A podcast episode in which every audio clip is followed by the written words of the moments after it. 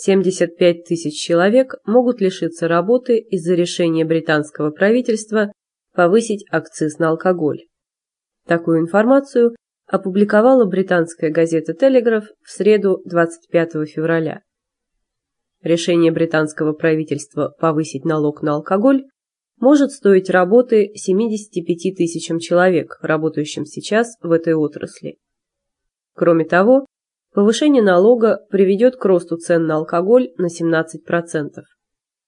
По предварительным оценкам, спрос на алкоголь после повышения цен упадет на 11%, и бюджет страны может лишиться налогов на 1,6 миллиарда фунтов стерлингов. Правительство Великобритании планирует повышать налоги на алкоголь постепенно в течение следующих четырех лет.